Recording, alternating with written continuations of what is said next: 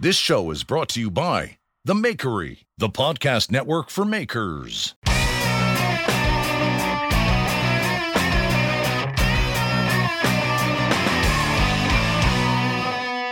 Sounds good.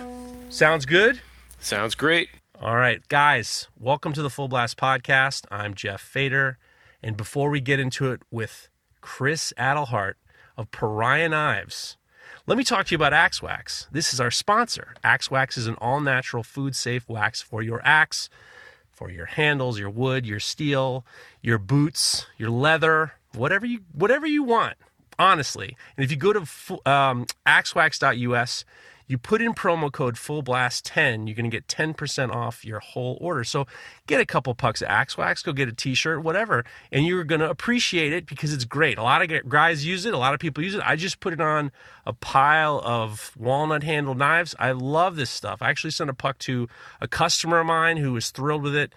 Go get yourself some axe wax thanks again axe wax my guest today is a fascinating and mysterious person chris adelhart of Pariah Knives is the guy I hold to a very high level in terms of process. When it comes to his knives, he does a lot of Japanese style tantos, and I don't think I said it right, but fine. And he, he's got this. There's, there's a precision and a beauty to the style to his knives. Plus, he's the king of the belt finish. Chris, how are you? I'm doing good, Jeff. Uh, thanks for having me, dude. You are um, you're a phantom. You're a phantom because I, I look, I try to spend a while trying to find any little bit of tidbits. So it's not just like you can't go on a podcast and say, and someone says, "Tell us about yourself," because you're going to give me the bullshit. You're going to give me like the Instagram. I need to know a little bit more so I can kind of we can get past all the nonsense. But you're hard to find. Now, what do you mean by that? Did you just Google my name? I Googled your name. I Googled Pariah Knives. I Googled it. I went kind of above and beyond. Usually you find an article, you know, like, you know, I know that you're in Erie, Pennsylvania for now. We got to mm-hmm. talk about your move. I know you're moving right now. But it's like, usually there'll be, you know, these newspapers and magazines, they need guys like you because you actually provide a really interesting story. But there's nothing. I don't understand. Tell me why. I'm not actually sure, Jeff. Um, my career in knives has been going on now for about seven years. Um, and I've been on a couple of podcasts, very small podcasts, a couple of local um, podcasts here. And I think most of the people locally here kind of know who I am and what I'm doing. But I'm kind of a low profile guy. You know, I, I don't are. really care for the spotlight too much. Um, and I'm not particularly good at talking about myself either. All right, well, that's fine. We'll, we'll, we'll work it out. I just noticed today that you're moving. You're in Erie, Pennsylvania. You're starting to break down your shop. Where are you going? I am moving to Austin, Texas in the middle of June this year. Wow. Are you excited? I couldn't be more excited, honestly. Why are you moving? Well, there's a lot of reasons. Um, I've been kind of in limbo here in Erie for the last few years, and I've had the desire to move out of my small town um, for even longer than that. Um, it's kind of a one-horse town, to, to, for lack of a better way of explaining it. And it is beautiful here. I love Erie, Pennsylvania. Don't get me wrong. And Pennsylvania in general is a gorgeous state. Um, but I've lived here for most of my life, and I'm 35, and I'd like to start somewhere new uh, and begin a new chapter in my life. Um, what, and Austin what? is great. I've spent a little bit of time there. Um, actually, my move to Austin is going to save me a considerable amount on my overhead every month. Hmm. Um, which is very surprising, I know, because I think Erie, Pennsylvania may be the cheapest place in the United States to live. Huh. I'm surprised. So, yeah. what what made you pick uh, Austin? I know well, that it's got like a very big art scene, and I know that it's a very, it's a much, it's a much different type of city from what I understand than the rest of the state of Texas. But what what what draws you to Austin? It is very progressive there. Um, well, the catalyst really for my move is my girlfriend uh, Andrea De Leon, uh, who lives down in Austin, and um, we've had a lot of talks recently about um, pushing some collaborative efforts and uh, doing some projects together. And her influence in me reconnecting with my sculptural work and trying to implement them into my knife designs and my knife career have been very paramount in that choice for me to move down there. I did not know that she was your girlfriend. Oh, well, that's kind of a newer thing. Well, I got I just got her T-shirt, the the Dre Stroyer. I got her T-shirt. She was on Knife Talk with uh, Holly. Yeah. Holly Luftus did a great interview with her. She's extraordinarily talented glassblower and knife maker. She's a Renaissance woman. She's got skills all over the board. Holy cow! Well, good for you. Thanks, Jeff. Look at you. Look at you going to Texas to follow your heart. I couldn't live any other way. Ah, my man. So let's just head back a little bit because one, I, you know, your your work in general, I feel like there's this incredible, there's an incredible theme. There's this, there's. I'm trying to f- use the correct words because when I look at your work, you do Japanese style knives, tantos, and I think you do some swords and stuff. You do these kind of very, um, you do these Persian daggers and the, these oni knives. There's they're all very stylized, and there's a deliberacy to the work that has a real. Uh, I want to use the right word. I want it's it's a real appreciation for the heritage for where they come from. That's a great way to say it. I'm um, trying. I'm trying you know, because I have such a huge respect for you, not just because of the work, but like some of the process you do. How did you get involved with this kind of? And I know that you also. I want to get into the martial arts. I know you do. I think you do kendo. Is that correct? Yeah, that's correct. How did you get involved with this whole style? Well, I'd like to start at the beginning, but I Go feel ahead. like I have to go a little bit farther back than that. Let's do it. Um, as a kid, my mom read me The Hobbit when I was like a very young baby. And that influence in fantasy has always been a driving force in my creativity, not just as a sculptural artist um, or as a carpenter, but also now as a knife maker uh, and a martial artist too. Which I'm a very unconventional martial artist. I don't really go to a school or practice um, in the academic sense. Um, but when I was a kid, the only thing I wanted to do was go out in the woods and whack my friends with swords. And that really is what's transformed my drive to become a knife maker. Um, when I started this, I just wanted to do it as a hobby because I loved uh, bladed weapons and edged weapons and training with them. Um, but I never expected it to take off and to become a career for me. Uh, and f- on the contrary, it was actually a kind of a therapy for me because I was working as a ceramics teacher, sculptural teacher at the local Erie Art Museum. I did that for about six years. Um, and I was also a finished carpenter at the same time. So a lot of my tool knowledge and my uh, craft comes from my career as a carpenter. Um, but I was working as a teacher and a carpenter during that time, just trying to make ends meet. And I needed something to like bring me back to my roots and break that cycle. And so my roommate at the time, uh, Mikey Yapel, said, "Yo, you should start making knives." And I said, "Well, that sounds pretty fun." You know, and at that time, all I had was an extension cord from my kitchen into my no electric garage, and I made my first hundred knives in that garage that way. Wow. Yeah.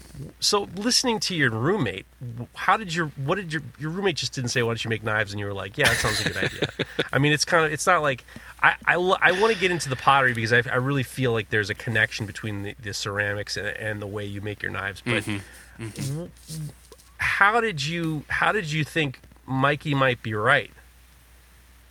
You know.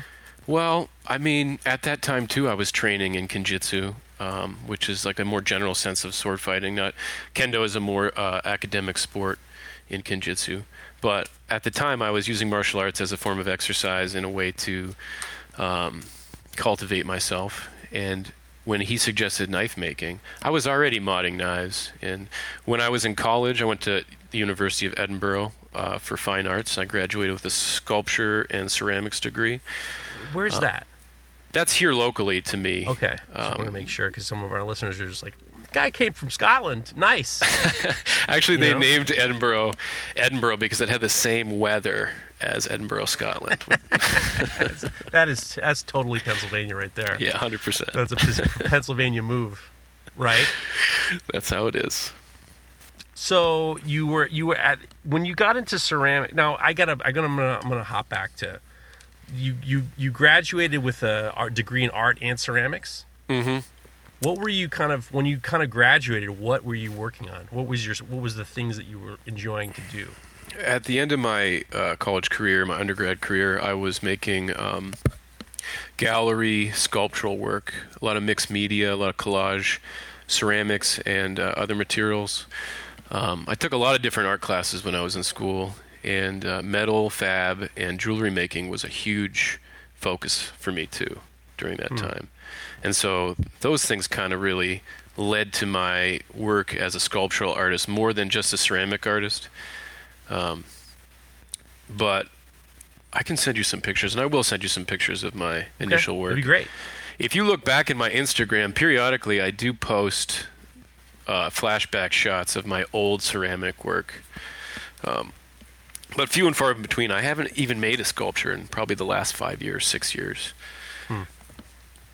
It used to be a good vehicle for my language because art is a language in the end.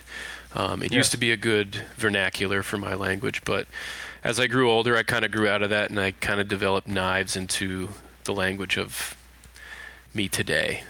I guess that's the best way One I could say thing- it. I see just knowing a few little things like i said you're you're kind of hard to you're there's not a lot going on in terms of like you're you're very like i call it you're a wraith as far i was just like this guy is a total wraith. He's like there's like i don't even know if he's out there or not. I don't even there's a lot of chris adelscotts out uh, chris adelharts out there and and um you know none of them look like you so when I when I tr- when I look at when I think about ceramics in general, I always usually think about like throwing pots and stuff like that Right. you know, and it's very, very, it's very, very finesse based. You know, there's, there's a, there's, you can't really put a, a pet, you know, you don't really put calipers on throwing a pot. You know, it's not something that you can calculate, you know, very, very closely at the level that you know you are in, in school and stuff. And I would imagine that there's a big similarity between a lot of the thought processes be- behind ceramics and throwing pots and martial arts and the way you do your belt grinding finishes where it's really very tactical tactile tech tactile and finesse based you think that's true I think that's 100% true. Um, what you're talking about is a more inductive sense of reasoning where you can know one thing and know a thousand things. Um, the discipline it takes to make sure your pots don't blow up in the kiln. Um, you actually do use calipers in uh, throwing pots, just to add that. But the discipline it takes in the chemistry and the understanding behind um, what you're doing in those different disciplines is absolutely inductive with all of them, um, especially in the sense of the science. I, specifically speaking between ceramics and knife making, um, I'm firing my ceramics in a kiln. You know, I was repairing kilns, building kilns, learning that process. Um, I use the same kilns that I used in ceramics for my knives. really Yeah. because there is that similarity between these long soaks and there is i i did, didn't even dawn on me that there are i would imagine that there are with a lack of a better word uh, critical temperatures for cer- ceramics i mean you're trying to hit a specific temperature to transform the, the the clay right Yeah, it's all about temperature, really. But with- with ceramics, you're going a little bit higher than most knives. Um, really yeah, like low fire ceramics is 1800 to 2400 degrees. Um, Really? Roughly. Yeah, and then that's only like cone six is I think 24 something degrees, and porcelain is even higher than that. That's cone 10 and above, and you're getting closer and closer to that 3000 mark at that point. I really? I had no idea. This is totally news to me. I always thought you just let them dry out and then once they dry out you stick them in a kiln at like you know 400 degrees and then they just kind of extra extra dry out. I didn't realize that they were getting up to that high. I, I have no idea Yeah. i'm oh, yeah. i'm stupefied Well, it's like anything else. There's a general sense of things, and it goes off into infinity. You know, you can get so specific and so technical with ceramics. Um, there's a lot of different glaze techniques that require very specific temperatures for very specific times, um, and all that is just the science behind it. because I try to explain when I'm talking to people about knife making, people have this idea that it's just like grabbing a piece of steel, hitting it with a hammer a couple times, and slapping a handle on. Mm-hmm. There is there is so much more science and waiting that it, a lot of the romance is gone in terms of the way people normally think about how knives are made. And I would I just can only imagine that if you're getting involved in ceramics and you're, you're, you're there it's I've always thought that ceramics and blacksmithing are very similar because you know most plasticine clays move just like um, move just like steel when it's hot. There is a, a, a real there's that change between uh, putting from when you put the pot in. I'm imagining. I one of the things, Chris, is I I have I enjoy my ignorance, so then I can ask people questions, and maybe I'll be less ignorant after I hear the answer. Sure. So I would imagine that being able to kind of make something out of clay and then sticking in the kiln, you have this real temperature difference. It's so much like knife making that it was probably a very easy transition for you. I had no idea that clay goes past 1500 degrees or 2000 degrees. That was a stunner to me. I'm I'm stupefied. Yeah, and that's just the beginning too. I mean, um, it's like just another discipline with an infinite amount of growth that you can cultivate in it. You know, just like but you're knife not making. but you're not really quenching the clay. You're you're allowing them to, you're, are they air drying in the are they they get up to a certain how does it work? Tell me how it works. It- I don't understand. It's very similar to glass in that clay is mostly silica anyway. Um, so your cooling period, um, like when you anneal steel, takes a very long time. Um, and controlling that cooling process really lets the molecular structure of the material pu- go into the right f- formation that it needs to be. Um, and you know about how thermal shock can destroy a blade and create a fracture line and snap a blade. It's the same thing with glass or ceramics, really. So you're bringing it up to a certain temperature, soaking it, and then letting it cool at a specific rate in your in your uh, in your kiln. Sure. Specific to the clay you're using and the desired finish and the glaze that you're using. So when your roommate says to you you should make knives and you're looking into it, you're just like, okay, I got the kiln, I got this, I know how to do this. This seems pretty easy. Was it a very easy transition for you, or Well, actually, I didn't really start to implement my influence in ceramics to the knives until a little bit later. To be honest, I built my own forge out of kiln bricks and furnace cement and used MAPP gas torches to do most of my early knife work. Um, it wasn't until later that I decided, hey, dummy, use the skills that you have and improve upon your process. how long did it take till you realized you could use your ceramics kilns? Did you Probably have your own ceramics kilns? I didn't at the time, um, but I was still teaching at ClaySpace, so I had access to some of their kilns. Um, but I eventually bought my first Evenheat shortly after that. It was about a year, I think, after I started making knives that I got a real kiln. In your mind, were you thinking to yourself, I should probably get a kiln big enough that I could throw a couple cups in there too? Because that would be that would that would be my move. My move would be like I need to maximize. Maybe I need to get something that I can also I can make knives, but then I can throw in a teacup teacup every so often. It's not a bad idea, although with ceramics, contamination is a huge issue. So I would never cross over because if you get a piece of steel in your clay, that's not going to shrink at the same rate as the clay, and it'll definitely cause issues. Why is this? well, t- please, just out of curiosity, why does? How much does the shrink? Does the clay shrink, and why does it shrink? Is it because of the moisture? Yeah, I mean, if you think about it, clay is only clay because of water. And it makes up a great percentage of that clay. Now, every clay body is a little bit different, but you're talking 18 to 20% shrinkage rate on most clays, Hmm, which is a huge Huh. amount. that's huge. Yeah. Jeez. That's why the temperature uh, controlling how fast and how slow things are are really important. Hmm. So, when you were doing the teaching, what were you teaching? Sculpture, or I was teaching sculpture basically. Yeah. Hmm. and did you enjoy it? Oh, I loved it. I loved it.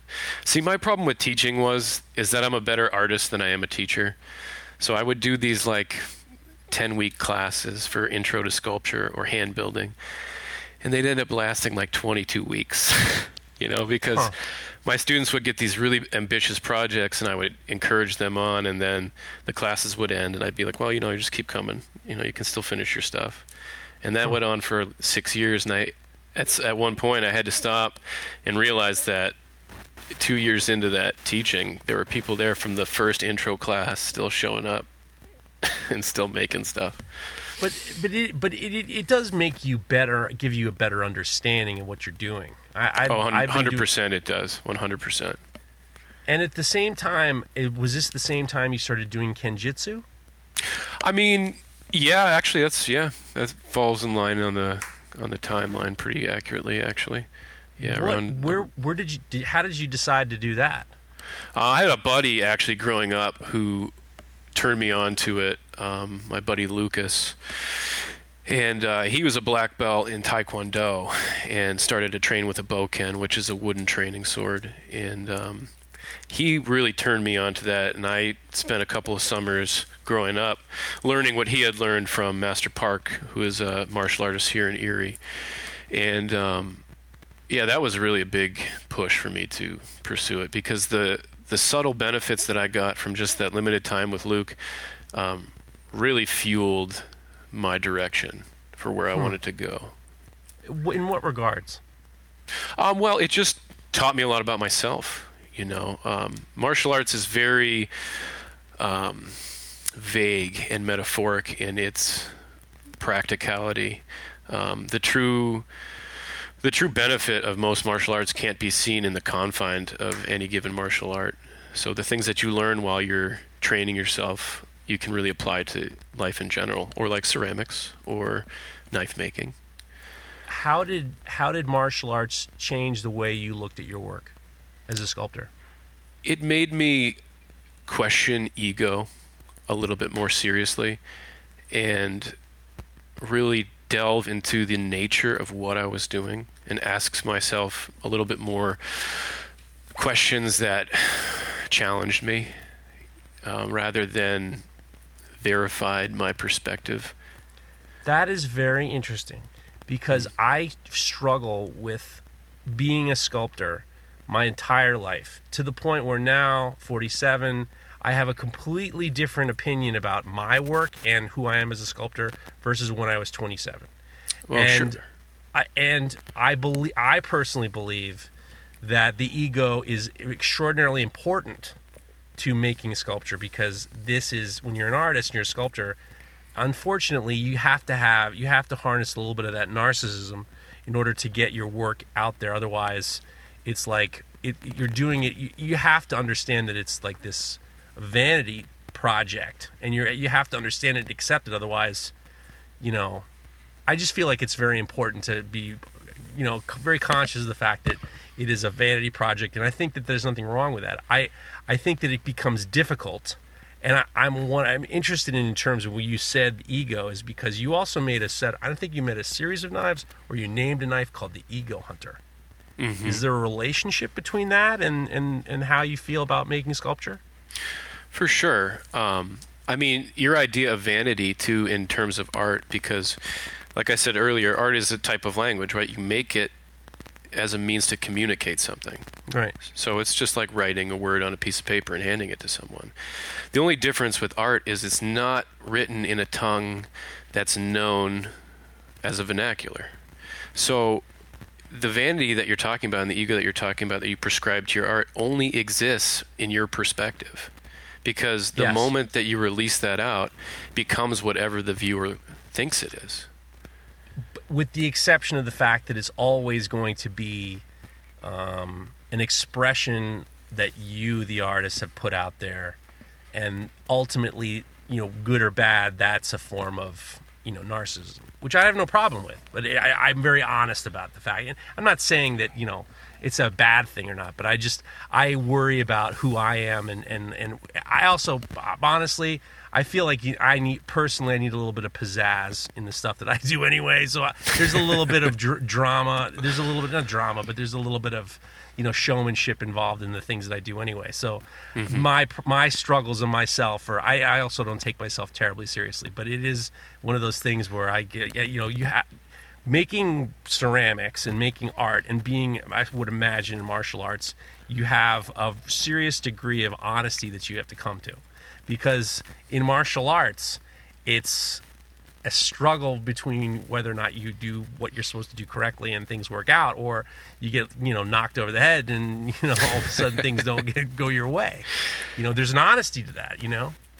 It definitely forces you to uh, to change because the moment you make a mistake, there are consequences, direct consequences for sure, for sure. When I was a kid, I wanted to. I found in the Yellow Pages when they had Yellow Pages in Manhattan.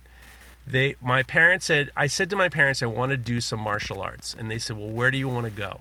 And I found a new a ninja place in Manhattan.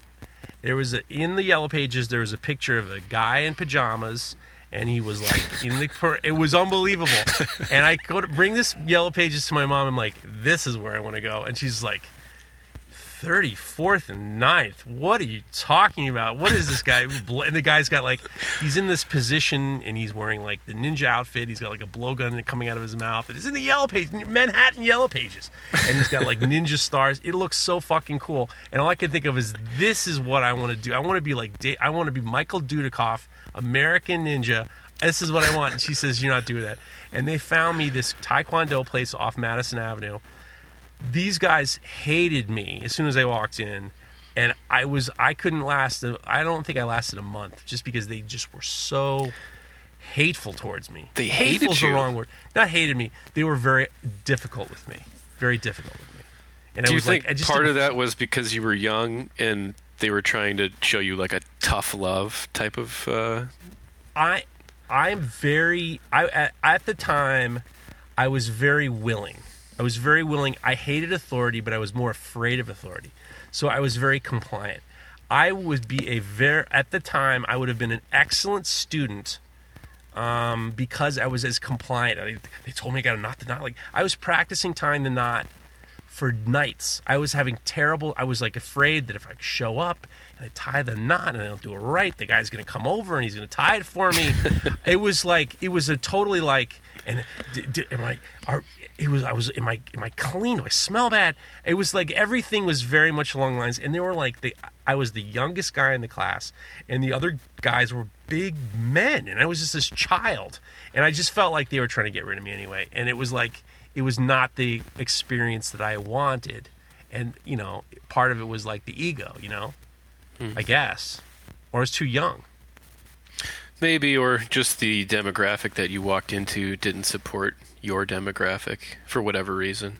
And then, now that I think about it, we sent my kid when she was very young to a strip mall karate place around here, and like they they mostly are, and in my this area, and they were the whole thing was the guy was very much along the lines of bullying is bad, no bullying, and there's no bullying allowed. You're zero tolerance for bullying, and she'd go into the classes and she had the little dragon uh, you know outfit on and she every time she come we'd pick her up she'd come out of the running out of the dojo with a piece of paper saying we'd like you to buy this. It was like it was like they were giving these kids like sales things for the parents every single time after class. And then she we had her go to and I was paying out the out the nose per month but then every time it was just like you gotta buy this shirt you gotta buy that thing and mm-hmm. join this and join it was like so much and then she did this this summer camp there and she got bullied in the fucking class. It was crazy. She got bullied in the school and she's just like i don't want to go back to camp. I'm like why not? She's like they're bullying me. I'm like the whole thing is supposed to be about bullying. I said do you want me to talk to the guy and she goes, "No, I don't want you to talk to the guy." I said, "You sure? I'll talk to the guy." And when I went to see the guy, and this is before I didn't tell the guy. It's I didn't ch- say every anything. child's nightmare to have their parents confront I would the guy. never listen. I would never do that to my kid just because I was like I would be mortified too. But the guy was this dude, and he would only, he drove around in a Hummer, and he had this like under his like outfit, his gi, I guess it would. He'd have these like the shirt, like shirts for his car, like Hummer, the Hummer, and I could I could just see him like you know walking very carefully and walking very you know taught the way he would speak and he would talk about his de- degrees and everything like that. And then you could see under his shirt it was like for, for like the Hummer H2 or something like that. I was just like the whole thing was so bizarre. But I do remember her being bullied and being like, you know, that's very uh I don't know. My whole martial arts experience wasn't ever, any good. Yeah, I mean, people are people wherever you go. You know. But when did you start like I mean, how did you think to say I'm going to start using the wooden swords? Were we using wooden swords or I mean, yeah, we trained with bokens in the beginning, um, but to touch back to my childhood, I was doing that from the age of like seven to eighteen anyway. So my familiarity with using those things was already ingrained in me, just in my play as a kid. right? Um, There is So me- something very, very I'm sorry. you know, you, you go, you go. I was just saying that there is something very. I, I love the idea that you were kind of embracing the things that you were doing as a child and kind of like delivering past that, you know, because a lot of times it doesn't happen. I mean, I remember watching, uh, you know, when I was a kid, Saturdays and Sundays was uh, you watch Kung Fu, you know, watch, you know, Chuck, you know, Saturday afternoon drive through and then we hit each other in the head with broomsticks, you know, it's like, and make nunchucks with like ropes and like PVC Oh, pipe. nunchucks. I got horrible nunchuck stories. Go ahead, let's hear it.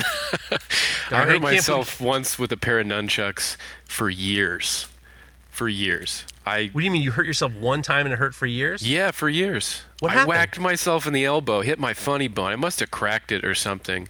But I'm a kind of guy that just like tapes up his wounds and keeps going, which is I do not advocate for anyone else. But so yeah, I had this horrible pain in my elbow for like two friggin' years. Like the wind would blow by and I'd feel it on my elbow underneath my coat and just like cringe. It was horrible. Do you think you broke something? I mean, I don't know. I mean, my arm didn't swell up, wasn't purple, and I functioned fine. But deep inside, it like it did something to me. So then you with it was it were you just playing around with it and it just whacked you in the elbow?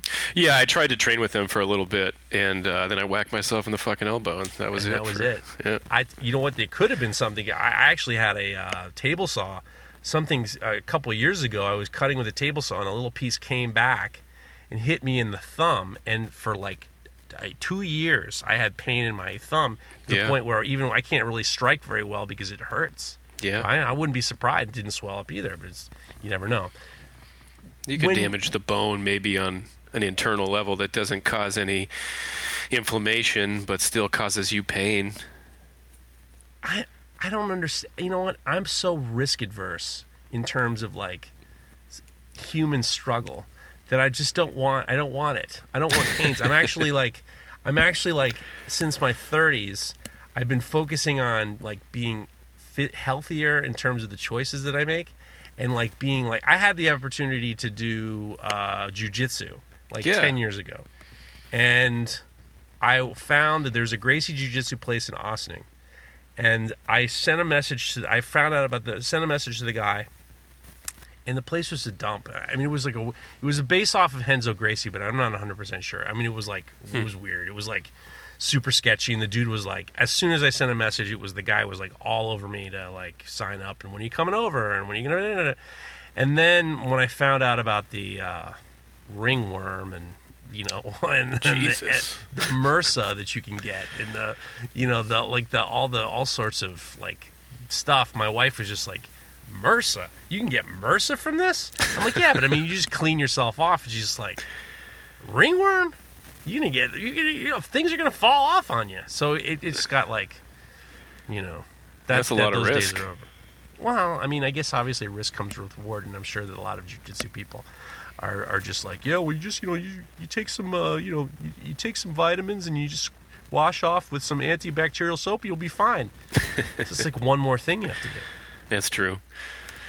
Well, when you So- come into physical contact with people and they're sweaty, like you always run into some kind of risk of transference, I guess. I saw. I used to watch a lot of UFC fight. I still follow what's going on in mixed martial arts mm-hmm. because it's fascinating. But like, I remember. I don't know if you follow mixed martial arts at all. A little bit. But there's a guy by the name of Jake Shields, Okay. And he, a number of years ago, he was an incredible fighter. He was he he's out of the Diaz camp. He's just a California guy.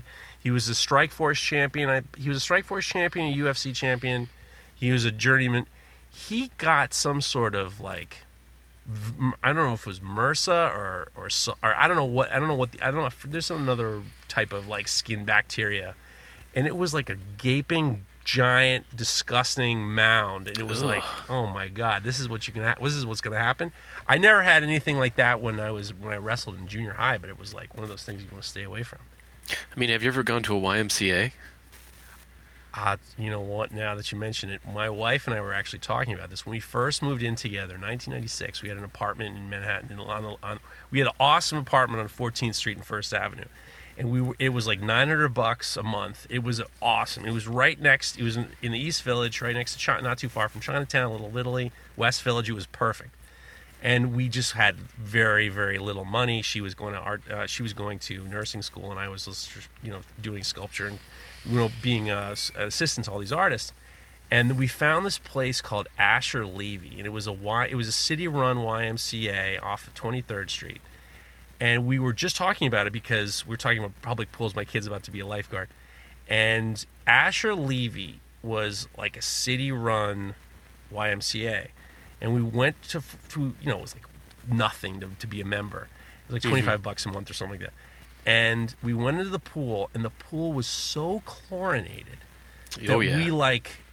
I mean, it was like we were like slugs being with salt on top. We were just like everything was coming. It was this get out, and you start to kind of like bur- everything's burning, and and we found out later that when they released people from Rikers Island, they get twenty five dollars and they go to and they all go to Asser Levy. So we were going to like the halfway oh house, God. the halfway house YMCA for like the the New York City penal, uh, you know, all the jails and stuff. So yeah, that's my experience. We don't do YMCA's anymore.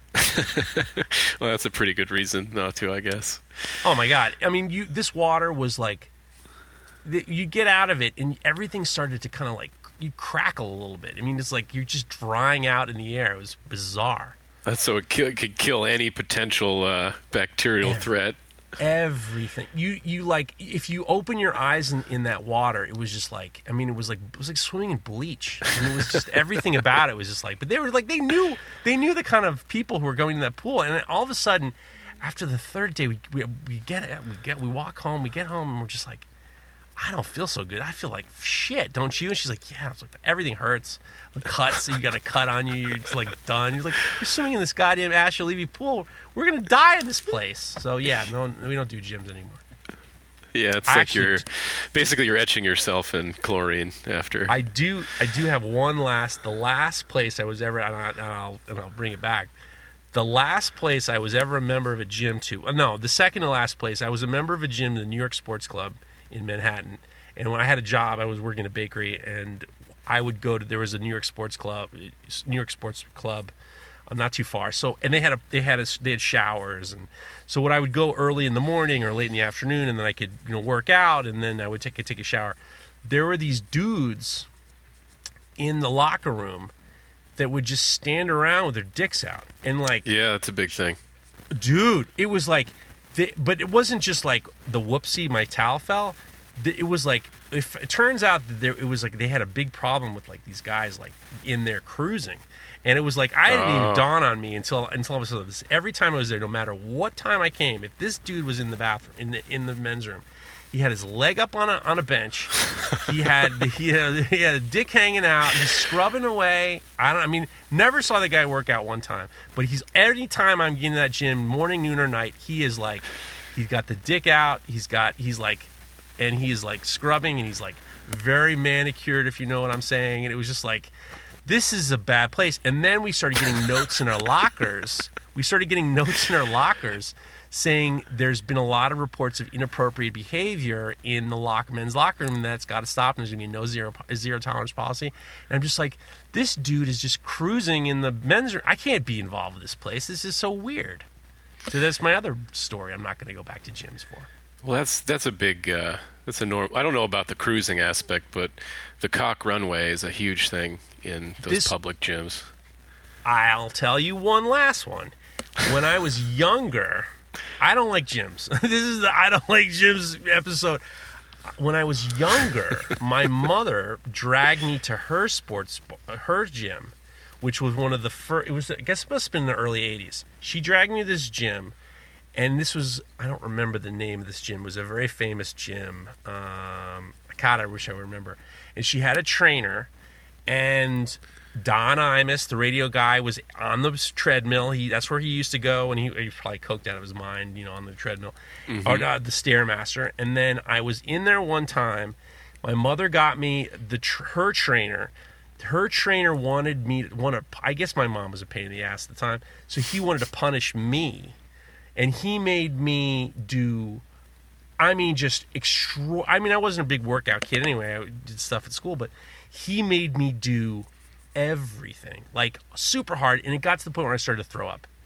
And then he's he he, he was asking me if I smoked marijuana, and he wanted to get dirt on me to so he could break my mother's balls. I don't know what it was. It was such a strange experience. He made me throw up, and then I went to the bathroom to change because I was fucking feeling like shit. I was like, dude, you're you're killing me here.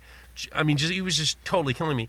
And then the mayor, Ed Koch, at the time, he was the former mayor.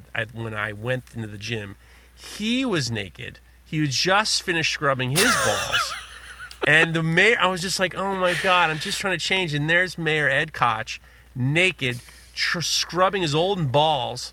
And it was just like, I don't need this in my life. I've never had a good experience in a gym. Did you say anything to him? Like, it's No, pleasure to meet you, say sir. ma- Ed, you know, his big thing, his big expression, which was the dumbest of all time. I mean, if you were to have, if you were a mayor and you were to have an expression, this is the one you don't pick. He used to say, "How am I doing?" So Ooh. every if anyone see him, he would say, "He's yeah, how am I doing?" And it's just like all I can think of is he's scrubbing his old balls. He's saggy as fuck, and I just want to say you're not doing well. Let me just tell you, please. I feel sick, but you look terrible. You're not doing well at all. Oh man. Back to you. Back to you. Less about my. fu- You, you you put me down this bad road. You said, "Have you ever been to a YMCA?" And I told you three terrible Y. I did three, ask three you. terrible gym stories. That's true. I did ask you. Did you when when you decided to do the kinjitsu? Mm-hmm. Were you did you go to a place to learn or did you get the? I mean, how do you go about doing it? Well, it's actually kind of interesting. Uh, studying with my buddy Luke. Um, you know, martial arts in itself is uh, a study of the self, and really you cultivate who you are on your own, even if you're training with somebody. Um, but the people that you train with are always a reward for you because they give you the opportunity to learn something. Um, so through the years, I've really learned through a couple of different people, and um, that's just the way that I approach it. There's lots of different ways that you can approach it. You can go and find a sifu or a master, and you can learn the more academic way. Um, but I've always kind of been a little bit of a black sheep, and I've always kind of done things my own way, um, not out of spite or intelligence, just out of my own neuroses. Um, but so I really approached it from an intellectual standpoint, and uh, the philosophy of martial arts is really what captivated me the most, or the internal martial arts, and um, learning a little bit about the um, that aspect of it really kind of showed me that it was already part of who I was. Um, because I'm a very self-analytical person. I'm always trying to figure out my own motivations and why I do what I do, so that I can better myself in some regard. Um, which is essentially the whole premise of martial arts, anyway. Is that why you named your knives pariah knives? Um, yeah, I mean, I named myself Pariah Knives because of that black sheep mentality. Yeah. Um, I've always kind of pushed my own prerogative, and because of What that, fir- oh, sorry. no, you you can go. You can go. Please, no, please. I was interrupting you. Please, you were gonna, you were going to say. I was just saying because I always kind of was a little bit of an outcast. Um, it was really easy for me to come up with the word pariah knives. Um, And what is also, the, what's Go that? ahead. I'm sorry. Once again. Also, I'm sorry. I have a problem. I, to the listener, I know who also you are, the, Jeff Fader. I also make everyone turn the cameras off because it's better for the bandwidth. But at the same time, so we lose a lot of vocal there's a lot there's a lot of visual cues that I would normally have that I just don't have, and I apologize for interrupting. It's okay. It's okay. Um, but what I was saying was is that I wanted a way to, uh, you know, because growing up, being a little bit of a social outcast can be a hindrance to you. But I really kind of used it as a means to um, cultivate myself, for lack of a better Hmm. way of saying it, and to kind of find a little bit of a strength in that solitude. Um, Hmm. And so, yeah, pariah knives is uh, is what I came up with. But that that that is interesting too because it's very very similar to most knife makers. It is a solitary business. You know, Yeah, make- sure. being a maker in general, being a maker in general. I mean, woodworkers they all hang out in the same shops and stuff like that. But like knife makers and stuff. I mean, maybe people, you know, you know, rent space together. But it is a solitary work. I mean, most of the listeners of this podcast, listeners of Knife Talk, they're listening on their maybe it's their day off from work or at night or in the weekend or they're away from there and they're all alone. There is something to be said about that kind of mentality, and and it's created this community of like-minded people. Yeah, When I mean, it's like going to college for a specific field of art, you know? Yeah, it is. And when you first started to make knives, what were you making? I was making little EDC bushcraft knives at Hmm. first. Um, just little 1095. I, I fell in love with the Hamon because of the Japanese history with uh, katana swords and how they use the tamahagane to make their swords. So when I first started knife making, I was all about the Hamons. So I was carbon steels, forging little tiny blades in my garage and trying to get that perfect Hamon. Um, and that really was what made me fall in love with knife making in general was the, that glimpse into the science behind it and how integrated that was with my skill set and my studies in art um, that I already had under my belt. There is, has, I would think, there is a similarity with the Hamons, not just because you're using clay or whatever Satanite, but there has to be a similarity with, you know, working with Hamons. And if you're listening and you don't know what a Hamon is, it's basically like you put when you're heat treating a knife, you put some clay, traditionally clay or Satanite or furnace cement over the spine, and what you're doing is you're insulating that part of the steel. So when you're getting it up to critical temperature and you quench it, the part that's coated in the clay doesn't uh, doesn't get to uh, martensitic state, doesn't get as hard as the rest of it. And when you finish everything off, you get this hazy kind of line that makes this very beautiful. It's beautiful, but the spine ends up becoming soft. The blade and the bevel edge become hard, and you have this differential uh, heat treatment. Is that right? Mm-hmm. Yeah, it's So- very beautiful, but also very functional, depending on what kind of knife you're making. But did you see? I mean, when you're doing when you're doing uh, ceramics, are you having situations like that where you're cooling things down at different rates, or is there a similarity, or in Yeah, for sure. I mean, again, depending on like what type of clay you're using and your desired external finish um, or the glazes that you're you're putting on your surfaces, they all require a very specific set of chemistry. Just like how the different alloys of steel require a very specific set of chemistry to get that crystalline structure, and they're both crystalline structures actually, to form in the right way that you want it to. Um, and that science is already is already out there. It's just you learning what that means and how to apply it to what you're doing. But yeah, That it's very have- very inductive. But it must have been a very a very easy transition for you because you already had the mindset of the knife making isn't just about. It's, for you, I would think that there's a huge part of the heat treatment being very, very. You were very um, familiar with that concept of these heat treatments because of using uh, ceramics. hmm yeah. Um, and then just my experience with um, carpentry and reading data sheets helped me really understand how to utilize that information. And then then you started to kind of progress into doing more kind of like tantos and Japanese style stuff, or Yeah, yeah. I mean, in the beginning, those those compound grinds, understanding the geometry of steel in terms of a knife or a blade, it's it's complicated. Um, I know a lot of people kind of shoot for an aesthetic, but there's something about most historical aesthetics that serves a purpose and has a reason. And um, you can make something look like something and it's not really going to function the way that it's intended. But if you really do your research and you understand why things are the way they are there's a lot of trial and error and understanding behind some of those aesthetics. And to do them properly takes a lot of skill How did you did you take any classes or was it just research? a lot of research um, i forged a couple of knives in college uh, and that was like my real intro into knife making. um, but the internet, man, you can do anything today with the internet. Um, hmm.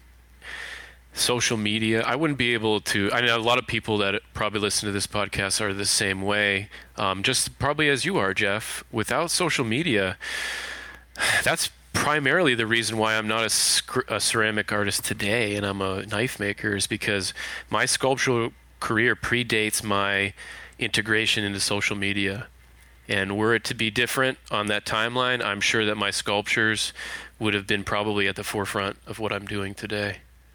I mean, I've said this to. I mean, if it wasn't for social media, I'd be, I would be, I wouldn't be doing this because I. There's no way I could, you know, you could possibly, I could possibly make a business out of this otherwise. Right. It's I mean, you probably sell knives all over the world, like most of us do, um, and especially me. I live in a town that I think we have like two hundred thousand people or something like that. Um, it's just not a sustainable market locally right. for most people. So, when you, one of the things I, you know, I'm very intimidated by a lot. I I try to be very simple I try to be very simple with the knife knives that I make, and I'm also not. I've never been a big. Um, I've never been a big tool person. Like I've never been someone who idolizes tools or looks mm-hmm. at them. I've always been more along the lines of what you can do with tools. Like I like mm-hmm. the final outcome. When I was a sculptor, it wasn't about the equipment I was using, but it was what the final product was. So I never had a real true appreciation of what went into making tools and stuff. One of the things that intimidated me the most about Japanese style swords and knives and stuff like that is that there is there's so many parts that are important and the fact that you have these and i'm not going to pretend like i know the names of the guards and the, I, that's the one thing I, I refuse to pretend like i'm an i resent the fact that i'm even considered an expert. And what i try not to do is i try not to pretend. I try to i make sure that i'm i'm very clear that i pretend that i don't know. What i don't know i don't know and i'm perfectly happy learning about it. The parts involved in you know especially tantos and japanese swords I love when I look at your work and I look at Island Blacksmith and you have these takedown all Japanese swords, all the parts. It's everything is very important that they're takedown. They're mm-hmm. takedown parts, and each part has a name and each part has a significance. And then you you start to realize that you have to focus on on all the parts and their their own significance. And, it, and it, all of a sudden, you just realize if you're doing it correctly, I would imagine you're honoring that culture as well. Isn't that a beautiful metaphor, though? How all the little things add up to the the big thing at the end. It's intimidating. It's intimidating to a guy like me. I understand that, um, but what's nice is that we live in a more conventional time. Um, back when you're ta- what we're talking about in the historical sense of that craftsmanship, one guy wasn't even doing it. You're talking about a whole village of people that were creating these things as a means for survival, too. So you'd have one guy who would just sharpen the blade. You'd have one guy who hmm. just polished it. You know, and they were all masters in their different facets, but together they made a tool that gave them their livelihood. Is is there some like it's almost it it's almost as if because you know you're talking about the jab the blade and then you have the handle part and then you have the little thing and then you have the the, the guard and then you have the thing that yeah just, I don't know. But but but what it seems to me like when you're able to take everything apart it's almost like you're dressing the blade and then you're undressing the blade. You know it's almost like there's it's clothing it's clothing especially because those Ito wraps which i've i've been hammering you for years in regards to giving me a figuring out how to do those Ito wraps that's where you, you, take the shoelaces and then you cross them over and then you cross them back over and then you create these you know shoelaces. diamond blasphemy yeah. I mean, I, listen. Wouldn't you prefer? Wouldn't you prefer if I was just honest and and then I talked in a normal way that I wasn't being pretentious as if I I knew the correct pronunciation? No, I'm- I'm glad that you used it. I mean. I mean, I, I mean, I think I'm keeping it real. I don't know, and I'm willing to learn. But it seems as though, as opposed to like a kitchen knife or a Bowie knife or something where it's not a takedown, the, it like the par- all the parts are like the clothing. Like the, you, it's a ceremonial clothing that the knife, the, sh- the sword has to wear. Well, technically, I mean, I understand what you're saying, but all knives kind of follow that pattern in a sense that you've never had. Have you ever had to redo a handle on a blade and grind the handle down back to the naked steel and then redress it? Yeah, but I mean, it's not. But it seems like with the Japanese stuff, you just you know undo the laces and then you put all shit comes apart. You know, you hit that little pin in the middle, bingo bango bongo. You know, it's everything's off. You know, I'm not grinding the. I'm not like you know getting a getting a you know, like getting a razor knife out to cut the laces off. Well, see, like I was saying a few seconds ago about it being more conventional, especially my methods, um, like mine aren't really takedown. I mean, you could take them down, but you'd have to get through a lot of different layers of resin to do it. And see. uh, with the Tsukamaki or the wrapping of the handle, um, in a more conventional sense today, a lot of them are soaked in resin, and I use a, a resin system to soak my Ito wraps too. And what that does is makes that handle more uh, stationary, and you can't. I mean, it's one solid object when you're done. I I didn't. You know, I, I realized that I got a I got a Quaken. I call them. Are they called Quakens or Quakens? Quaking. Quaken. I got You a can say it however you want. I mean, I'm be, listen, Chris.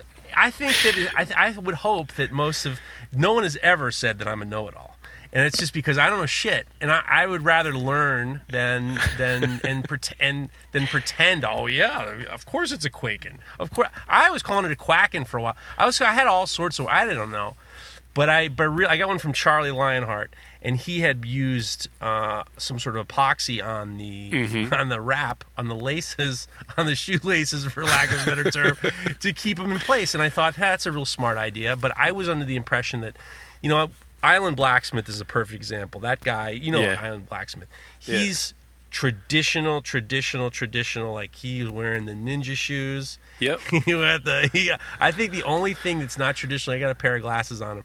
But other than that, he's got His cell like, a- phone that he took the picture with, probably. yeah, I, he, he- he's unbelievable. I got to get him on. People have been telling me to get him on. I'd love to get him on. He's an interesting guy.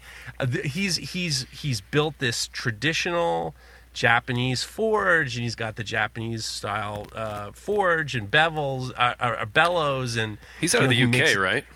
I think he's in. I was under the impression that he's in. Um, I was under the impression that he was in uh, Pacific Northwest of Oh, like. Canada. I think he's like. I think he might be like Pacific Northwest Canada. What's that? Vancouver. I'm. Part of me thinks it's like that, but I could be wrong. Mm-hmm. Yeah, But I'm not really sure either. He's he he he does it to a point, and I think that it's interesting. He does it to a point where his he makes glue with sap, and he's t- he makes the brushes with bark, and everything is very very. I mean, it's I don't. I mean, I'm just exaggerating, but like I made my own toothpaste once.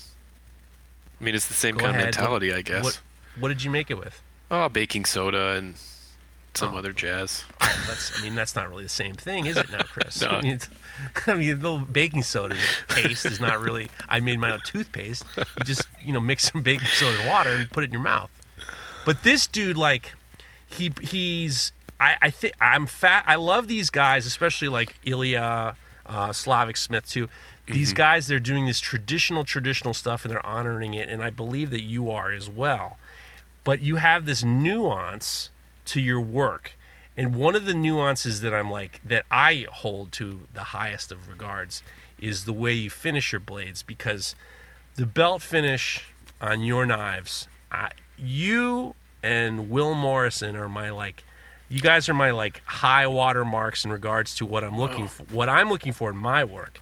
And i'm never i'm no good. I mean i heard actually heard will morrison once said that um, a belt finish is harder than a hand sanded finish, and I agree because you can you have a little bit more you have a little bit more time, you have a little bit more work you can do, you can put into it, but at the same time, when you're doing a belt finish, you it's there's a dance there's a I would imagine it's very performative because there's no with yours. There's just seems like there's no room for error. And that's the truth too about it is that um, it's at a much higher speed than hand finishing. I've actually saved some of my poor grinds by hand sanding, so I will agree with his um, his statement uh, from firsthand experience. Um, but yeah, I mean, a lot of the time it's here goes the grind. If I don't pull it off, I'm going to have to start over from scratch, and that's like a whole new everything starting over and heat treating and the whole new. And I've scrapped a lot of blades over the years doing it that way. Um, but it's like anything else, you know. We all have our own tendencies and different strengths. And for me, my inductive reasoning with martial arts lets me do the grinding a little bit better. I would say, um, just how you move your body, understanding the mechanics of your body. But yeah, I mean, I sweat bullets every time I finish a blade. I asked you one time, are you holding your breath? when you're grinding and you're like, I'm doing a lot more than that. I, got a, I got a feeling you're clenching the old, you know what? And I, I got a feeling because there's such a level of perfection. I just find it hard to believe. I, it's just like, it's stunning. And I would imagine, especially with the work that you do, there's these moments of like the failure to success rate is a hair Mm-hmm. It's just a razor thin margin to be un- unacceptable. And and really, for the most part, it's determined by me if I'm okay with the way it looks because it doesn't matter how perfect perceivably it is. The closer you get to that point where you think it's dead on, the more errors show up. And a lot of people who hand sand will say the same thing. The higher grit you go, the more the imperfections come out. It's same in a uh, metaphoric sense too. The closer you get to the idea of perfection, the more apparent all those other imperfections will be. Um, and that's true with your form, how you grind the knife, the way the knife looks at the end, the overall geometry of the blade. It's all the same thing, really. But how did you how did you come to the point that I mean, traditional t- tantos and, and a lot of those things are hand sanded. Like that's like mm-hmm. that's yeah. one of the things. You became so proficient in it. Even for, I was looking back towards you know your Persian style knives. We're going to talk about those oni knives, and we're going to talk about all that stuff. How did you decide? Well, I'm going to be a belt finish guy. I mean, really, it was just the exposure to the conventional tools of knife making. Um, the way that 2x72 belt grinders work the overall aesthetic of the texture that a, a belt a sanded uh, belt sanded finish gives is attractive to me. If you've seen, if you look closely at some of my guards on some of my knives, I'll leave a 180 zirconia finish on the surface, and it gives this beautiful um, line texture, which I, I for one fall in love with. Some people might say it's not finished unless it's 800 grit and hand sanded, but there's something beautiful about the hatch mark of the grinder. It's almost like a gestural drawing or uh, a graphite drawing.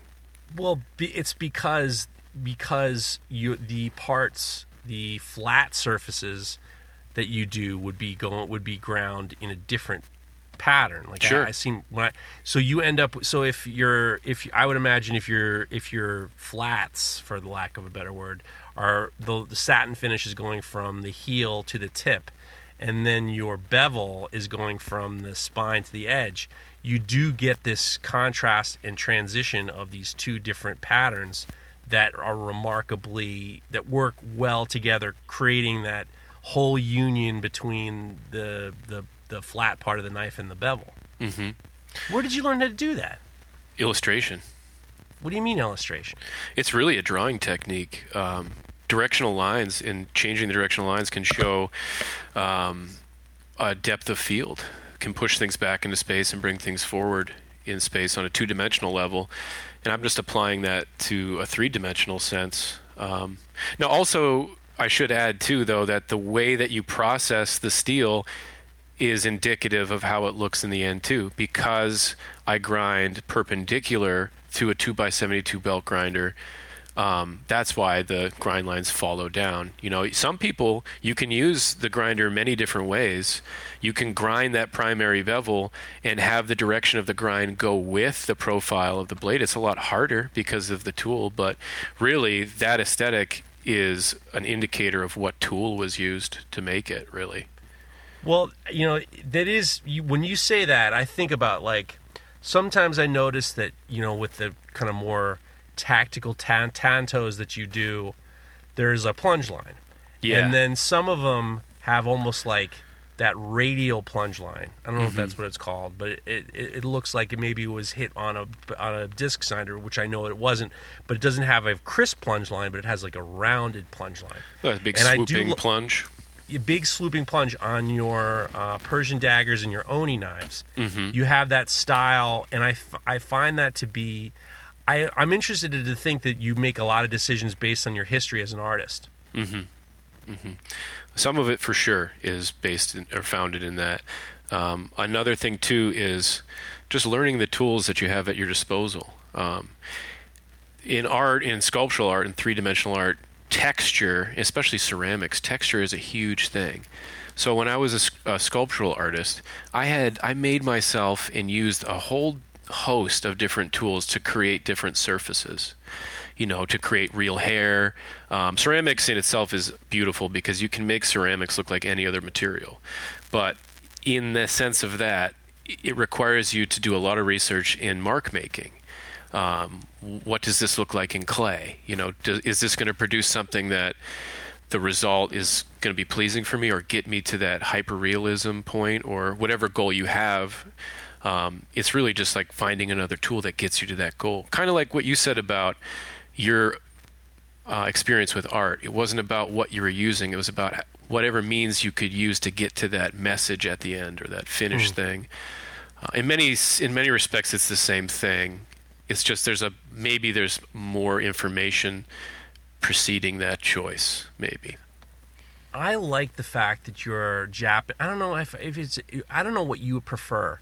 If I referred to them as Japanese style knives and swords, or I don't know what the correct and the respectful way to refer to your work is.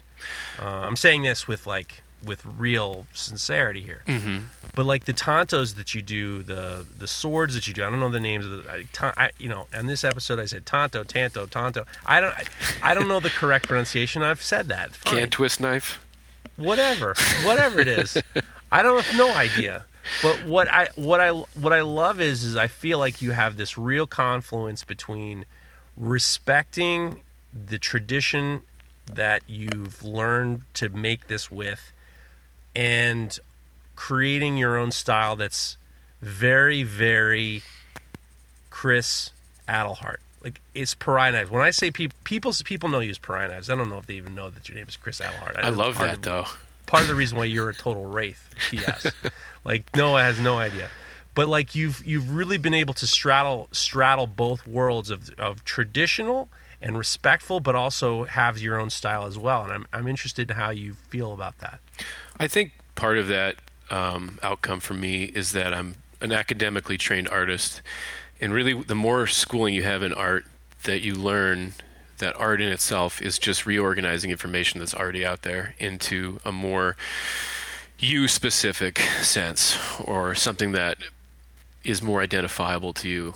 Um, so with knife making too, like I do have a lot of traditional influence. I love traditional Japanese work. I love traditional European blades, um, Scandinavian blades, Persian knives especially. Um, there's a lot of different crossovers in all those different uh, disciplines of uh, blade making, but there are specific aesthetics in each of them that really kind of jumped out at me, and I and because I have experience with um, those different cultural references, I try to tap into them as much as I can.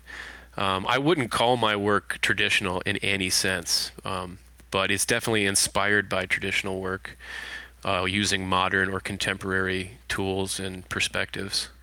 How do you, as see, this is the problem I have, being an art major, being working an artist, and now being a knife maker. It's hard for me to. I would imagine it's hard for you. I have no idea you as a sculptor, you're making your own work as a ceramicist. You're you're creating your style as a sculptor, and then when you start to use these influences and they're close. I mean, I'm not an I'm not a scholar. Obviously, I don't know, but when I see your work, there's there's a level of of homage to tradition based on this based on the skill level as well that how does it work when the ego of an artist but also you're heavily you're heavily using this kind of this traditional parts the traditional looks. How do you kind of hold the two together? Does that make sense? Yeah i kind of get what you're saying. Because let me I'll give you an example. When i make sculpture i really wanted it to be something that was like uniquely my stuff and it wasn't didn't look like you know i wasn't it wasn't based on a style. I wasn't doing these paintings that were you know this that fallen into everything else. They were sculptures they were meant to be you know evolutions upon themselves to the point where they were mine. To the point where i don't even call them sculptures anymore. I would just call them lures or whatever. And they just kind of lived within this confine of something that i made that was mine. And then when i hopped into making knives they are Western chef knife, Japanese inspired K-tip, boning knife, oyster knife.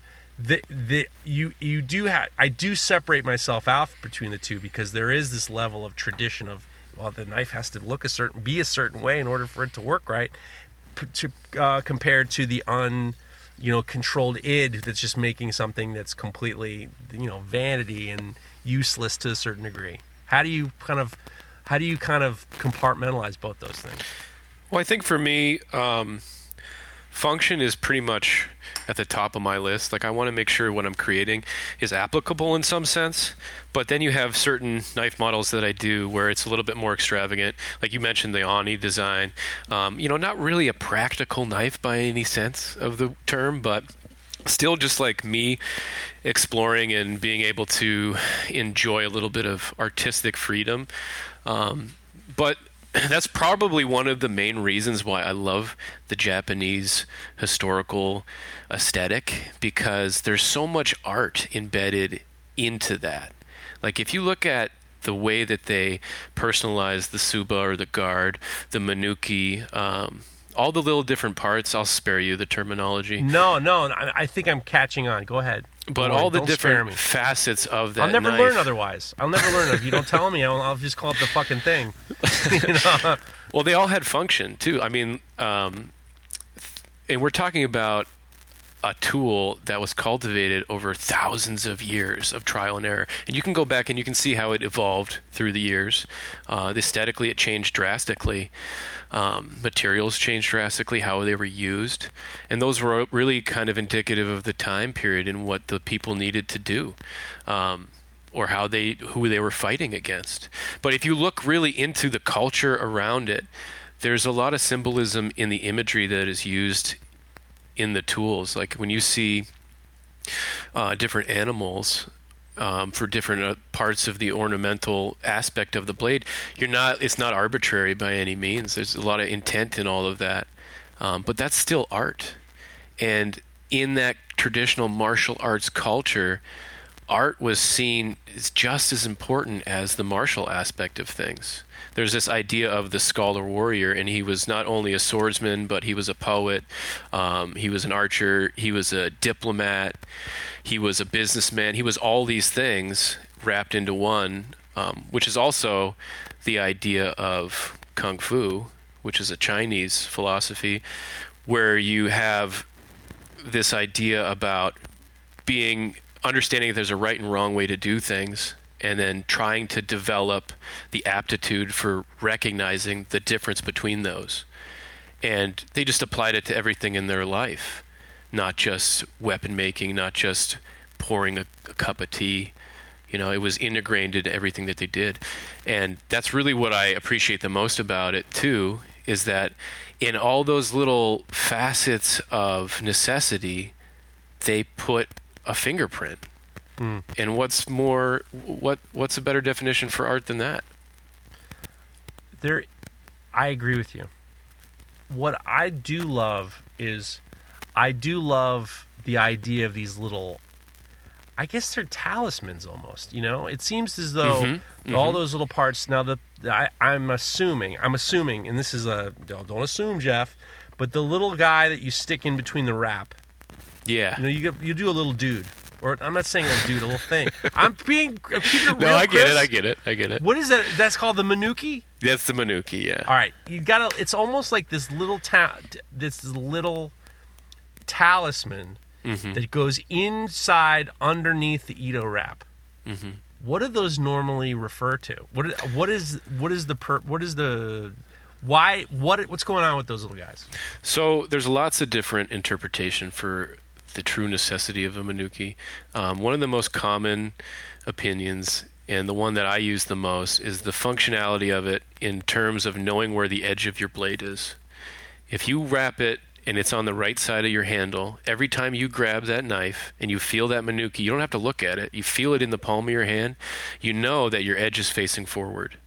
So when you're in a fight and you're not looking at your sword and you grab your sword, you know what end to cut your opponent with. Fucking a! I never knew that. I thought it was just like a little fucking dude that was like a it was like a little charm, like you put on your keychain. You know, like a little bit of a. Well, today I it is. had no idea. unless you cut blown. someone, unless you have the intent of cutting someone, it is just a aesthetic, or it covers your pin. You know, that holds your your handle together. Oh, so it's so it it swells that it swells that mm-hmm. wrap out a little bit, and that's to tell you which direction your knife is in your hand. Yeah, that's why I put it on. You know, you know the difference between the face of the blade and the back side of the blade. Tell me, Okay, so if you're right-handed, which right? most warriors are, the face of your blade is edge down. It's the fa- it's the side of the blade that you can see. So the right So- side. You know, it's the right. Well, depends on how you look at it. But I put all of my Menuki on the opposite side because I'm right-handed. So when you hold that knife, that Menuki creates that swell in the palm of your hand, like we were talking about. Some people prefer it so that their fingertips touch that Menuki. So the idea would be is the Menuki would be in your in your dominant hand in your palm. So if I'm right-handed, the Menuki would be on the right side. For me, that's the way I, that I do it. Yeah. I'll tell you what. You know what? I was talking. I don't know who I was talking to. You know, some people put their their touch marks on the left side. Yeah. and I was I was my opinion. My wife and I were talking about it. I she wasn't she wasn't really interested. I don't know why we even talked about it because she don't want to hear any about more about knife making. Anyway. You talked at her about it. Oh yeah, no, I don't know. We were talking about. I don't know. We were talking about. Oh, I'll tell you why. My one of my knives was recently in a, a Jacques Pepin video, and I was and she said to me, "It's really smart that you put your logo on that side. Mm-hmm. It would put on the right side." And I said, "Well, it's it's not. It wasn't arbitrary. I know a lot of knife makers put their shit on the left side, but my dad used to tell me when I was a kid, always go on your right side. Like always. It was the first day of school. He would always say to me, "Always step into the school with your right foot. Your right foot first. And I would say that to my kid, and I would say that to I you say know, always that say it too. to her. You know, you basically like it's it's like a it's like a talisman. It's like a superstition, or it's like a you know just good things. Start on your right foot, and then I started to I started to do that. I thought, well, listen, why don't we just make the the right side because it's just like you know.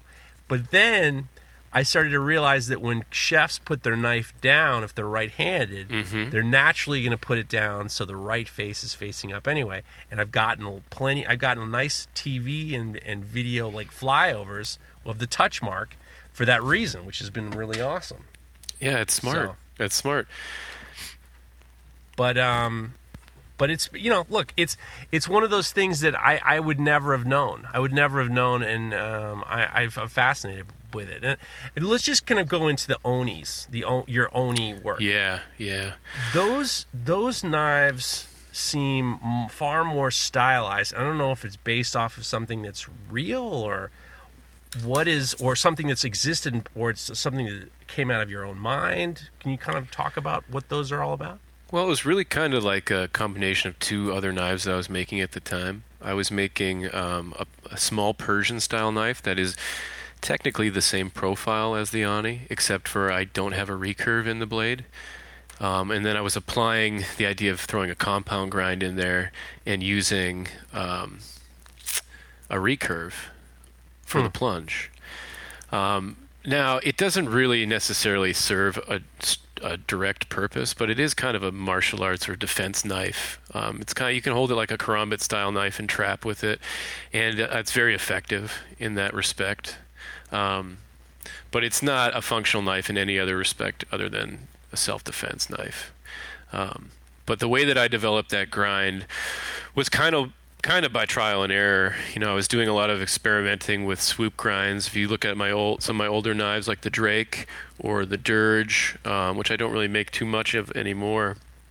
But I was practicing this really exaggerated, drawn out swoop grind, um, and that's not that difficult to achieve. You see a lot of makers do that. But I really wanted to combine different types of angles together.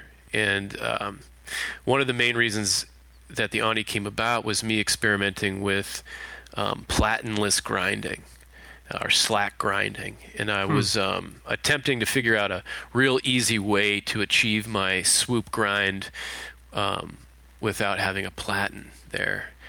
And uh, so th- it's actually a convex grind in that recurve on the Oni, and then it's a flat grind on the uh, upswept part. Um, and but it creates that nice connecting line that has a slight arc to it. But there is this fantasy quality to it. Like it seems to me like I don't, I don't know enough about those kinds of knives to it, it, it feels like it's a total departure from these traditional style knives that you do. And I love the fact that I almost feel like when I look at your feed, you get like bumps of both, like the kind of more traditional inspired stuff, and then kind of like the Persian daggers and the Onis. I just I love that you you play you have this duality in terms of these different styles. And part of that too is me paying homage to my uh, historical influences, but then also like I, I, mean I love Lord of the Rings, man. You know, and we've talked about I that. I think I used to call you Legolas or whatever. Yeah, you did. Yeah, yeah. Call you Lego Le- Legolas. What was his name? Something like that. I mean, I could never get. Listen, I, I hate to say it, I could never get into it. No, it's never, not for I, everybody. But you know, my mom I'm read full. me The Hobbit when I was a baby, so it was pretty ingrained in my childhood. Wow, that's a pretty. That's that's amazing. Mm-hmm. Hmm. So, so yeah, I mean, th- in a broader I mean, sense, fantasy has definitely been like an influence in some of my decisions. Um, but that's me also just having a little bit of fun with what I'm doing too. Yeah. And then the Persian daggers. You, where did what? I like the fact that you're kind of like taking from history or taking from culture. Not taking. You're using historical things and you're kind of you know making your interpretation of them. What what was your connection with the, the Persian daggers? Um, I just always wanted to make a dagger, you know, and it was like a mini longsword. Um, so there's no real like deep catalyst for me to make uh, any of those daggers. Other than I really like like I don't know exactly what you mean by Persian dagger, um, but I, in, I thought that is what you were referring to them as. Like the swoopy upswept knives. Is that what you're talking about? I, I think so. I thought I saw on your on your I thought I saw on your feed that you referred to them as Persian daggers. I might well, be wrong. Technically, I mean, I guess you could because I do a false edge on the swedge, but I do grind it to zero edge thickness, so it's pretty fucking sharp. Hmm. Um, but I just I, there's something about that swoopiness of the Persian style that reminds me a lot of the elves in Lord of the Rings. Yeah, you love it. It's very organic, you know. Very, I mean, I don't give a shit about elves. I'm not gonna lie. well, it's fine. I, I, don't. I wouldn't give a shit about them either. Yeah, yeah. But no, I do like a lot of the. It's a very his style. The style of the the Elvish style is very like Art Nouveau, very organic, ah. very um, natural, like a lot of vines. Um, and there's something to to be said about that in terms of blade design too, because I take a lot of inf- uh, inspiration from things outside of just knife making, like architecture, nature, um, furniture design, especially, but all things that the human body uses. And we don't have a straight line on our body. So the idea of creating a tool that's perfectly straight is um, it's a little confusing to me. Um, whereas something that would be more applicable to like the shape of a hand would have no straight line to it whatsoever. Hmm. Well, you do you do you do feel that with especially your Oni knives. Mm-hmm. Like there is a much more. I would think you know I, when I was when I was interviewing Salem Straub, I've Mm-hmm. listened to something. You know, I listened to a lot of his influences, and a lot of it was Art Nouveau. Yeah. And Art Nouveau and the difference between Art Deco and Art Nouveau is only like a few years and the complexity of the lines. Art Nouveau is much more the contrasting of the swooping, very bold, big bellied vines versus Art Deco, which is a little bit more uh, contrast between nature and straight lines, but there's much more angularity to to it. And I, I just I find that especially with artists and knife makers, Art Deco and Art Nouveau is so important because it's a contrast between straight lines and round line and, and like circles and, and shapes like that, which is you were just said. And and that when I think about the Oni style knife, where you know it, it just make there's a lot of the the the profile has a lot of turns and it has a lot of shapes and it has a lot of plunging and a lot of swooping. And I do like the fact that you're very uh, in tune with that. Yeah, and um, some of that influence definitely comes from looking at things outside of uh, humanity, for lack of a better way of saying it. Like, I I posted every now and then about how I use feathers to understand blade geometry. Um, and there's been a lot of different instances where I've been able to find things like that, like the shape of a gull's flight wing. It's just this beautiful knife when you look at it, down to the proportion of how long the I'm not sure what the little featherettes are called on each side of the blade of an, of a feather, which you call a blade too, by the way. Um, but it's just the perfect proportion for a, knife, and uh, I mean, even in its function, the way that it cuts through the air and it's designed to um, literally cut. I don't know. I find a lot of relativism in the things around me like that. So what's next for you? I, I I know you do very. I don't. I know. I don't know. I'm just assuming you don't do a lot of culinary stuff, which you don't do a lot of culinary stuff, which I'm happy about. Yeah, you told me not to years ago. I didn't. I didn't tell you not to.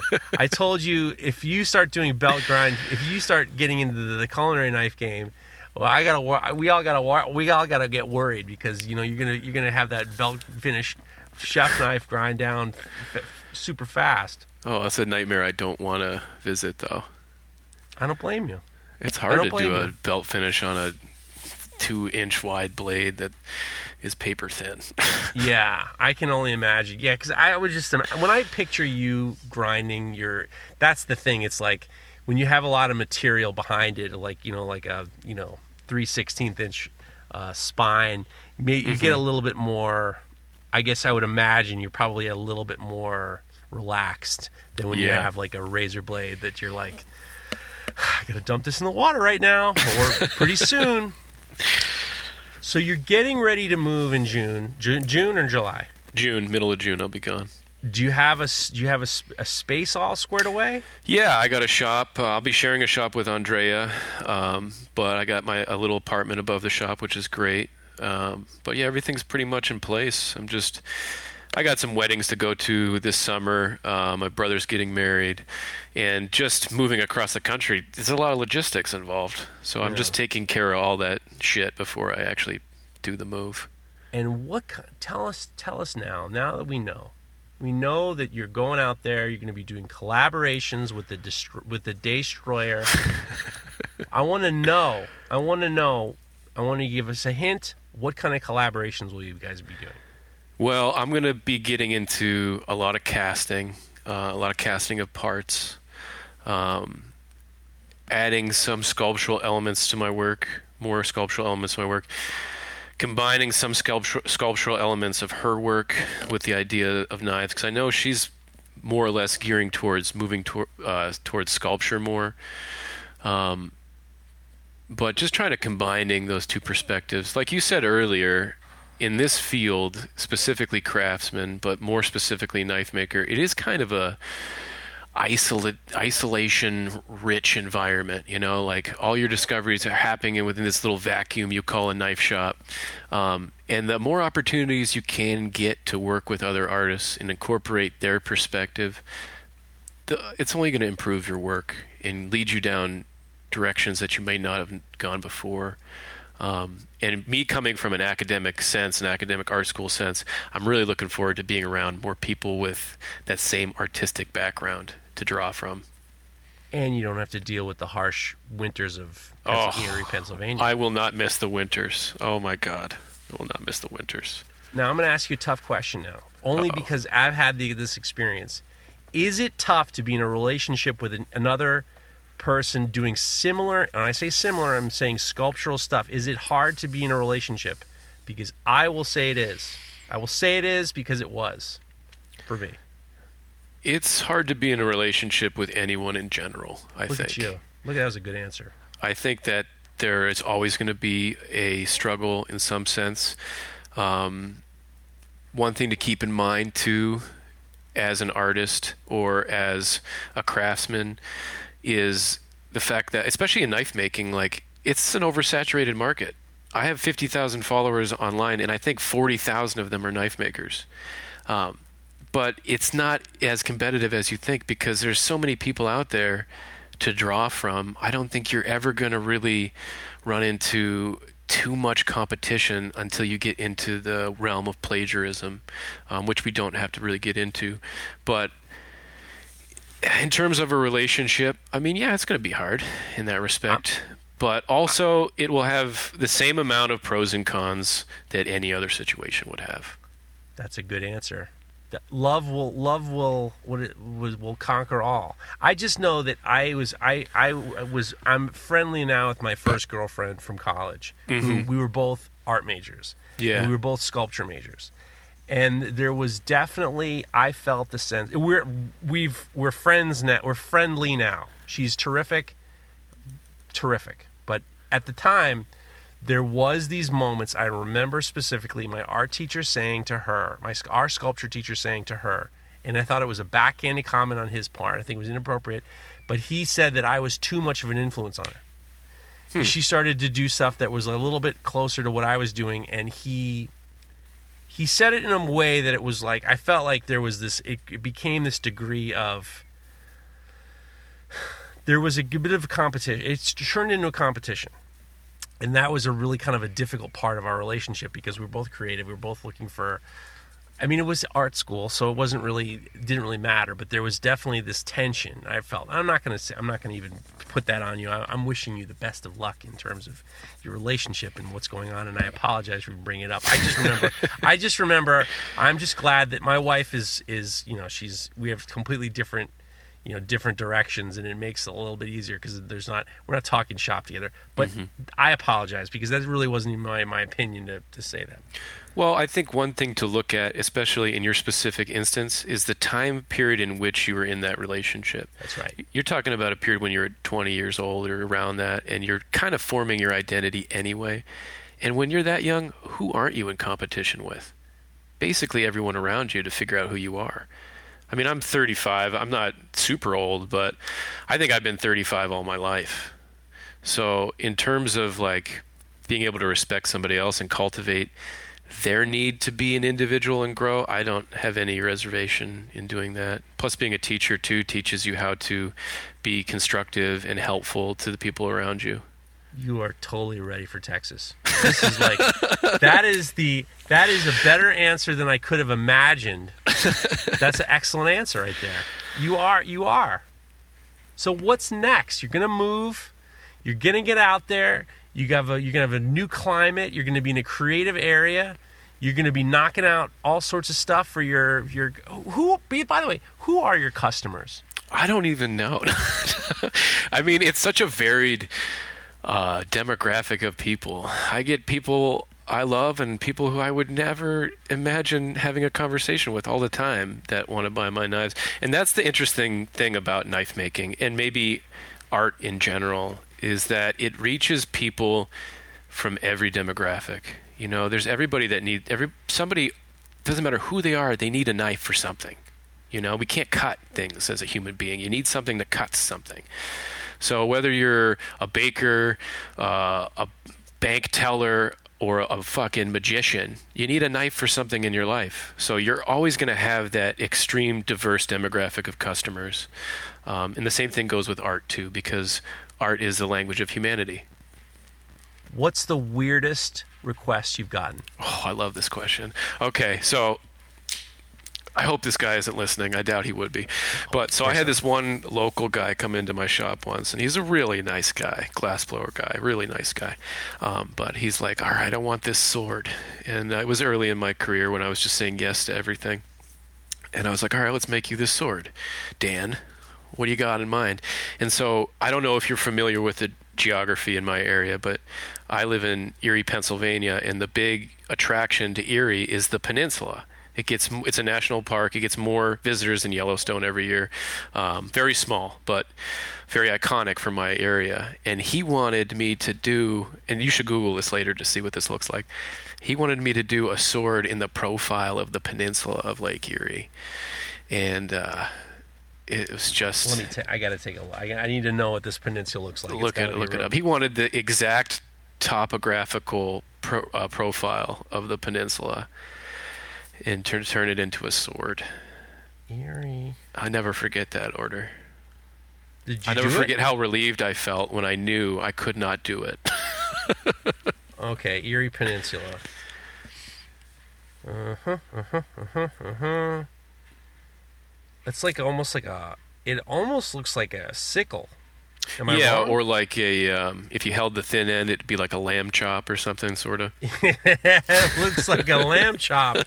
That is a strange request. Yeah, it's pretty strange. Because I would think I would because we get very strange requests. Like I recently got a request for a very very specific Rambo style knife, and it's just like we because we do custom work, we always people just assume I'll just make anything. And I, I usually I'll say I don't say no to a lot, but it's just like I need you to make this Rambo knife, but I want it to be a switchblade, and I want the saw teeth to have real teeth. And you know, it's just like it's just it's just this nonsense, and it's just like at the point where it's like I can only imagine a guy like you who makes these incredible swords and, and knives and very like I would imagine that you get mu- I, I, I that Erie Pen- Peninsula knife is sh- is surely not the craziest request you've got. I don't. I mean, off the top of my head, that one was pretty wild. Other than that, it's a lot of like video game knives or Right. like the knife from Dune. People always say that. They want me to make the knife from Dune a lot. It's the knife Um, from Dune. I gotta don't even really looks know. I'm not gonna lie. I think it's like a tooth from the worm in the desert of Dune. Um, I can't. It begins with like a K or something. I don't know.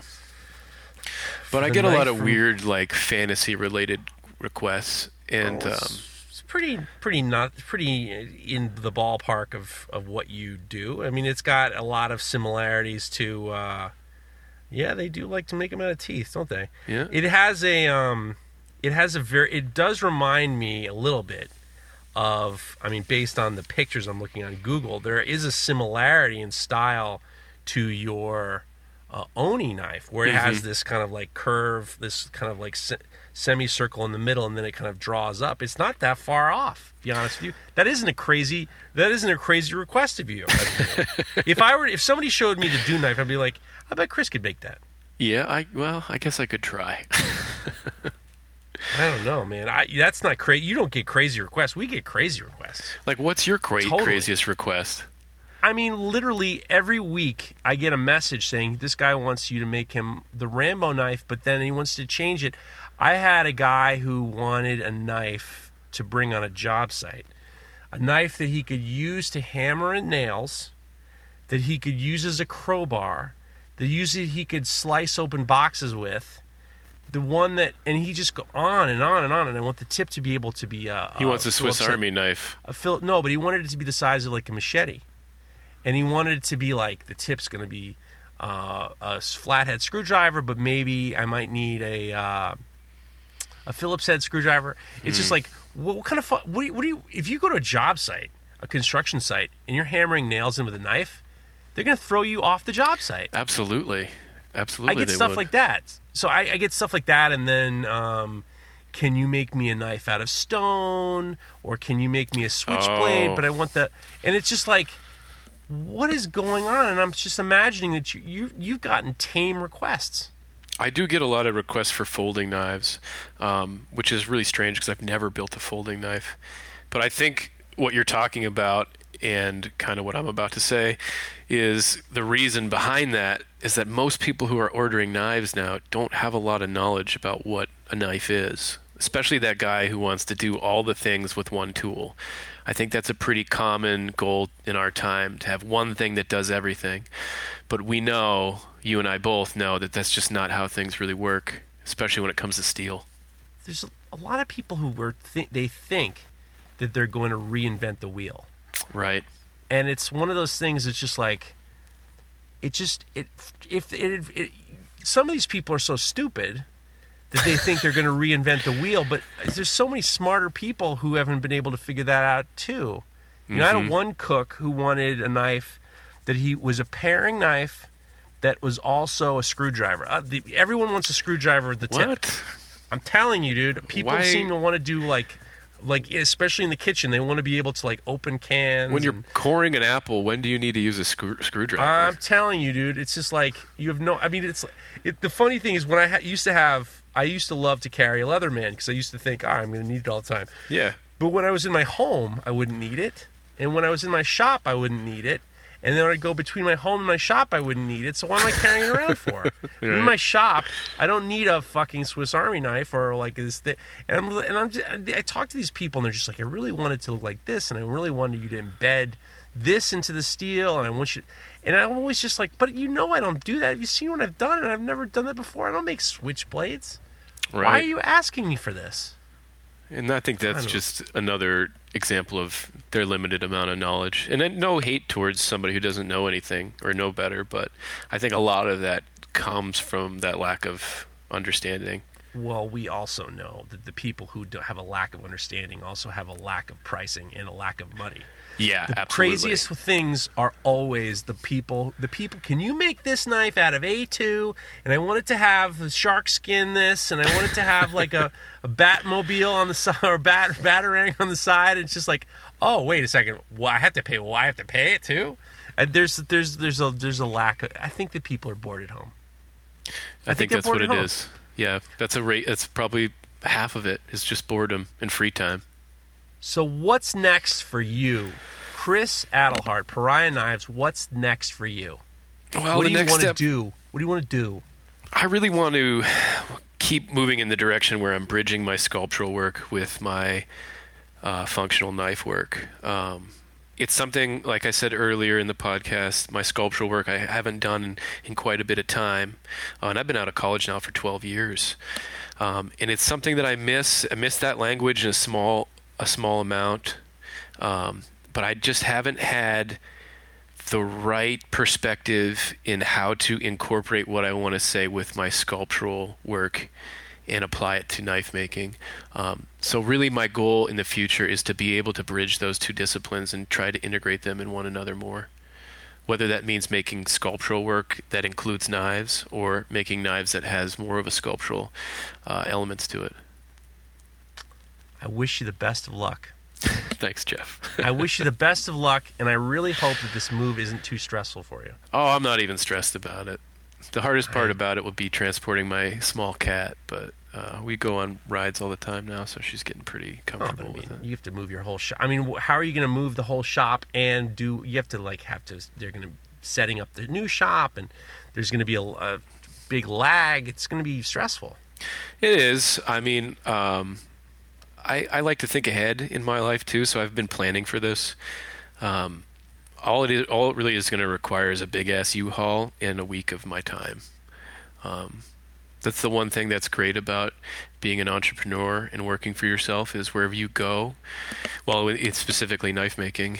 Uh, wherever you go, you have your work with you. So me changing my scenery in the background, other than having no sales tax in Texas, which is going to be a nice change.